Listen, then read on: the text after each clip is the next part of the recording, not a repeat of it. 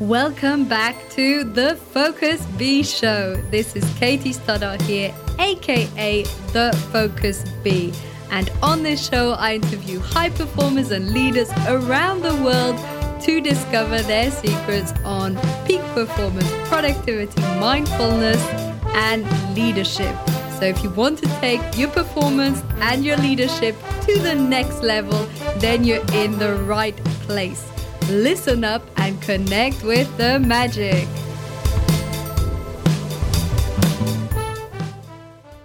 How to master distraction. I feel this is such a common topic. So many people want to know how to manage distractions in today's world.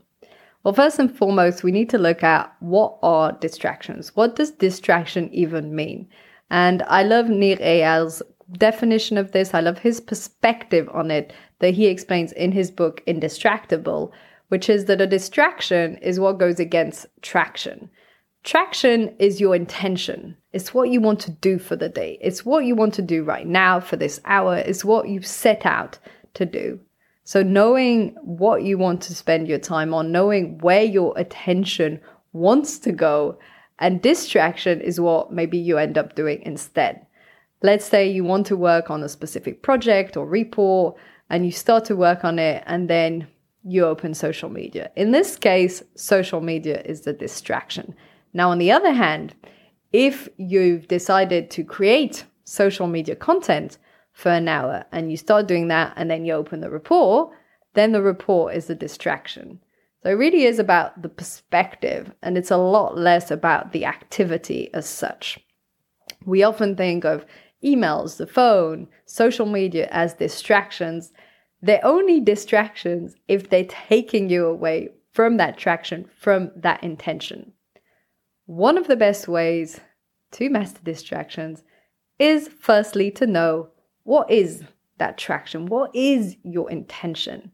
And this is where so many people struggle because they're not really clear on how they want to spend their time, on what they want to do, how they want to put their attention for the day. And they'll open up their email, start doing something there. Then they'll check something else and they'll do that for a bit. Then they'll remember something and they'll start doing that. Where's the intention there? What did they want to do at that moment? This is one of the first obstacles a total lack of clarity when it comes to the distraction and to what the person actually wants to be doing. The second greatest obstacle here is the fact that often distractions come from emotions.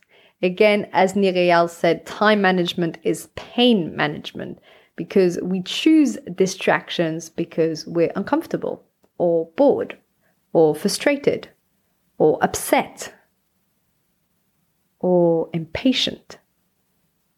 And with these emotions, we don't know what to do, we don't know how to manage them.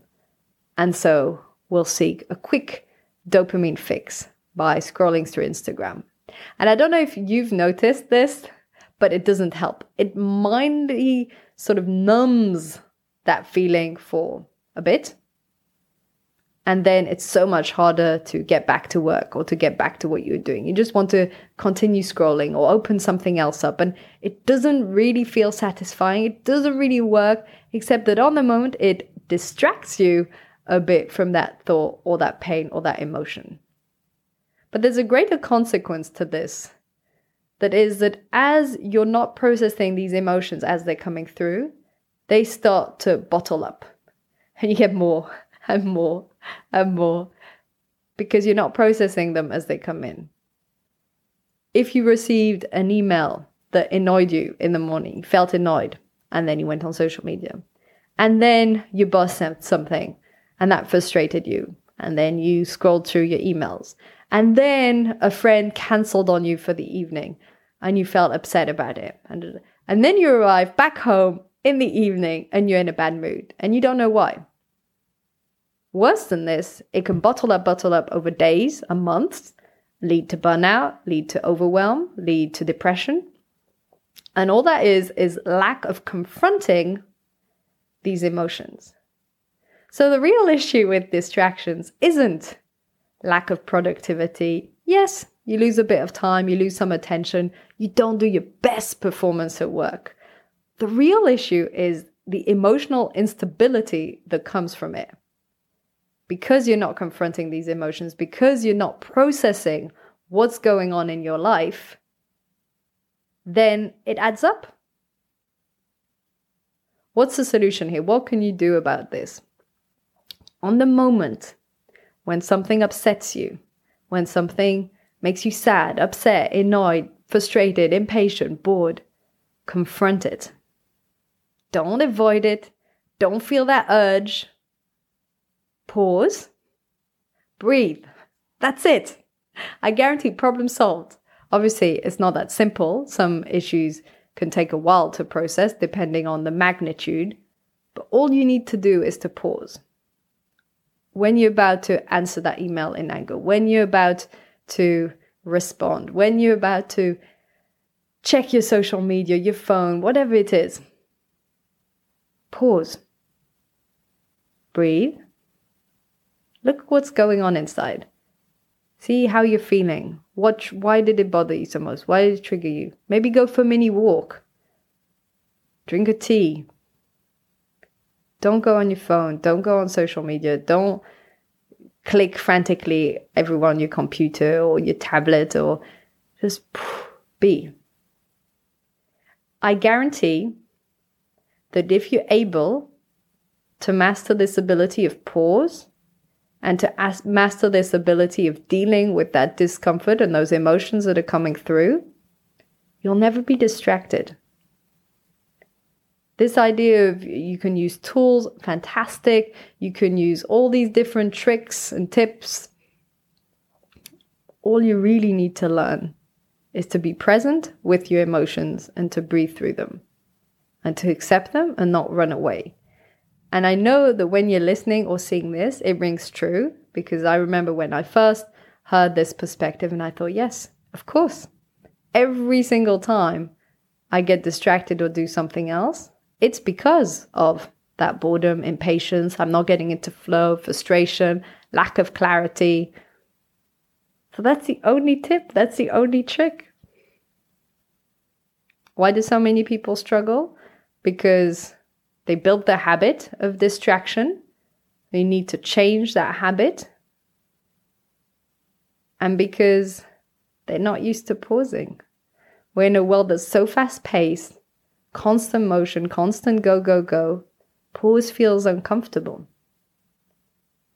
And if it's something that's quite heavy to digest, you might get uh, a call that really upset you or something that you really wanted it to work out and it hasn't worked out, or get some feedback that was also upsetting, then the pause might take more than two minutes. I need to get up again, like I said, go for a walk. Maybe sometimes even there's a big mental shift or transition in your life and you take, need to take a week off or a few days off or block your weekends and go for a long walk in nature. Some pauses take time, depending on what it is, because going through these emotions can take some time. Well, this is really how you become indistractable through this presence, through this ability to confront the emotions, to confront those thoughts and not escape it.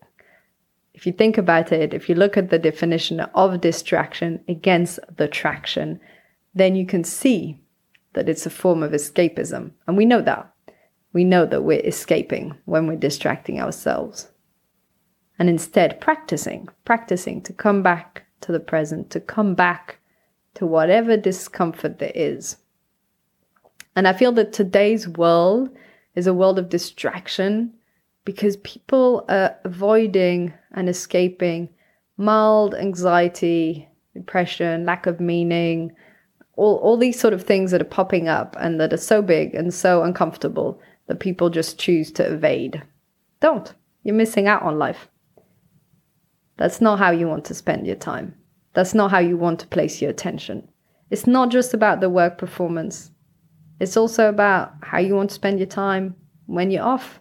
If you're with your friends and family, you want to be fully there, not scrolling your phone at the same time. You want to give people that you love and care about all of your attention. So don't escape.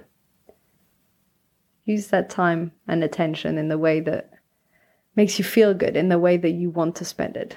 The biggest distraction of all is that necessity to escape. Once you master that, you'll never feel distracted again. I hope you t- enjoyed today's episode. I know I didn't share all the usual tips and tricks, I've shared them many times before. Like I said, I feel that distraction is only through the lack of confrontation of our emotions, our emotional state, and whatever that's coming up that's mildly unpleasant. Master this, and you've got it. You will become totally indistractable. Thank you so much for tuning in. Hope you enjoyed today's episode. Let me know in the comments or in a review what you've learned from today, how you're going to apply this in your life. Thank you once more for being here. Wishing you a fantastic, magical day ahead. Thank you so much for tuning in today to the Focus Bee Show. I would absolutely love to hear your feedback, so let me know in an Apple review or YouTube comment what was most valuable for you. And feel free to share this episode with a friend or a family member. Wishing you a wonderful, magical, and focused day ahead.